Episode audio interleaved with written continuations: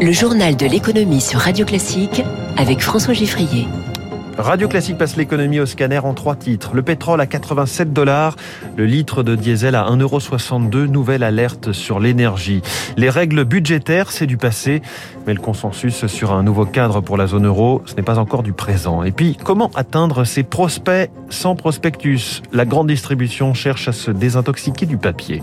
Dans cinq minutes, le Focus Eco, Yves Perrier, président du conseil d'administration d'Amundi. Radio Classique. Journal de l'économie qui démarre avec une nouvelle hausse de prix du côté de l'énergie. C'est le pétrole qui grimpe ces dernières heures. Bonjour Eric Mauban. Bonjour François, bonjour à tous. Le baril de Brent est ainsi au plus haut depuis 2014. Voilà, ce matin, le prix euh, du baril de Brent est un peu au-dessus des 87 dollars. Il a dépassé donc le pic d'octobre 2018. Il faut remonter, vous l'avez dit, 7 ans en arrière pour trouver un prix aussi élevé.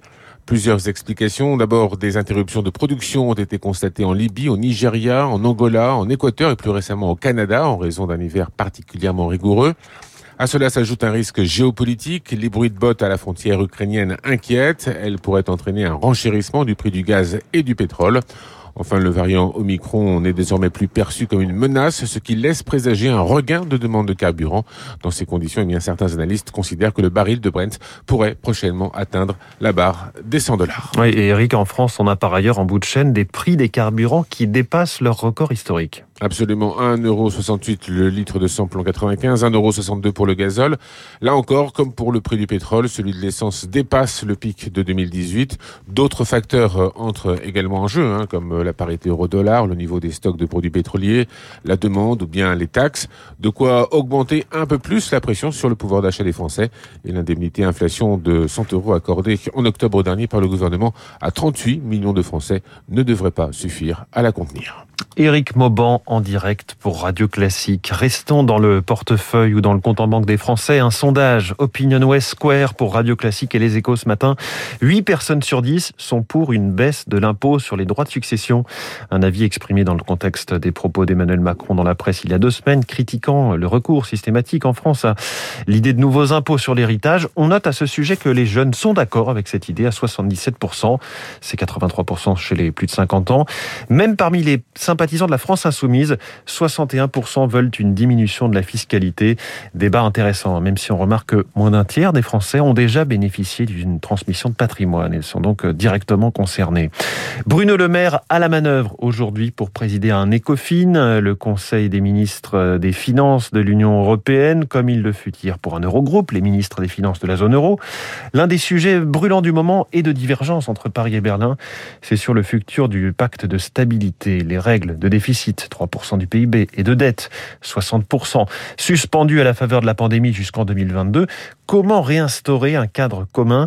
L'éclairage d'Éric Kioch pour Radio Classique. Paris, Rome, Madrid, tous partagent le même constat. Dans les années à venir, l'Europe aura besoin d'investir en masse. C'est la leçon à retenir de cette pandémie.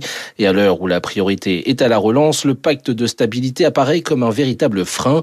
Anne-Sophie Alsif, chef économiste à BDO. Au vu de la crise sanitaire où les taux d'endettement ont explosé, en moyenne, les pays ont pris 20 points de dette publique en plus. Eh bien, respecter ce pacte de stabilité et de croissance pose question dans un contexte où les pays ont des trajectoires de croissance, de désendettement très hétérogènes. Pour les partisans de la souplesse budgétaire dont la France fait partie, il faut prendre en compte ses spécificités en maintenant un objectif de désendettement commun, mais avec des exigences adaptées à l'économie de chaque pays. Une proposition qui crispe les partisans de la rigueur comme l'Allemagne, pour qui le cadre actuel a fait ses preuves. Deux lignes qui pourraient pourtant se retrouver, selon Jean-Dominique Giuliani, président de la Fondation Schuman. L'argument déterminant, c'est celui qui consiste à dire que pour faire face à la transformation écologique et numérique, le montant des investissements est tellement important que les pays ne peuvent pas le faire seuls. Les 27 ont jusqu'à la fin de l'année pour trouver un consensus, faute de quoi les règles actuelles seront de nouveau appliquées dès début 2023. Éric Kioch, la 25e hier, la 26e ce matin, encore une nouvelle licorne.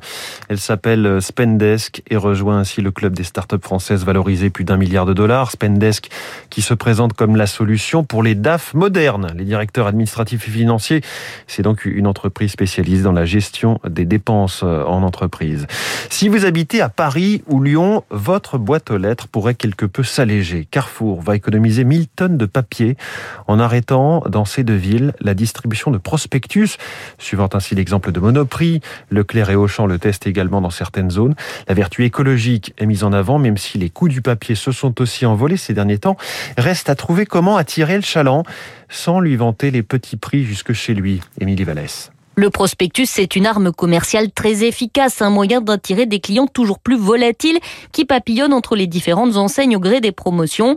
Olivier Dauvert, spécialiste de la grande distribution. Le prospectus, c'est pour beaucoup de consommateurs la raison de venue dans un magasin. Pour le distributeur, la promotion, donc le prospectus, ça représente entre 20 et 25% de son chiffre d'affaires. Alors pour l'instant, Carrefour n'envisage pas de généraliser cette suppression des prospectus et ce n'est pas pour rien en le faisant uniquement à Lyon et à Paris, le risque de perdre des clients est limité. Les urbains sont pas les plus gros utilisateurs de prospectus. Vous avez déjà beaucoup de boîtes aux lettres qui sont ce qu'on appelle fermées, sur lesquelles on a mis un autocollant stop pub. Et ensuite, la digitalisation de la vie, elle est plus importante en zone urbaine qu'en zone rurale. Car c'est bien le digital qui va remplacer le papier avec à terme des possibilités d'évolution très intéressantes. Stéphane Bompé, directeur de l'expérience client chez Carrefour. Vous avez le même catalogue qui est consultable par Internet. On peut aussi vous la mettre à disposition sur WhatsApp, sur Facebook Messenger. On n'est pas encore dans l'étape d'après d'une offre euh, finalement personnalisée. On aurait envie de pouvoir adresser la meilleure offre au client en fonction de ses appétences produits, de ses comportements d'achat, de la constitution de sa famille. Pour l'instant, c'est trop tôt. On n'a pas encore la solution technologique. Il faudra donc encore attendre quelques années pour ces prospectus digitaux individualisés. Et au total, plus de 20 milliards de catalogues, de brochures et de prospectus publicitaires papier sont distribués chaque année. 20 milliards en France, selon Bonial. Le début de la Fashion Week parisienne, ce mardi, 17 maisons organisent des défilés euh, en physique. C'est nettement plus qu'au mois de juin où il y en avait 6. On verra notamment Dior, Hermès, Rick Owens, Kenzo, mais aussi Louis Vuitton qui organise deux défilés. Ce sera jeudi pour la dernière collection de Virgil Abloh, le créateur disparu en pleine gloire il y a deux mois à l'âge de 41 ans. Les marchés financiers. À Tokyo, le Nikkei est en ce moment en léger recul, moins 0,25%. Pas de cotation à Wall Street hier, jour férié en mémoire de Martin Luther King. À Paris, le CAC 40 a gagné 0,82% à 7201 points. Il est 6h45. Dans un instant, le Focus Eco avec le président d'Amundi, Yves Perrier.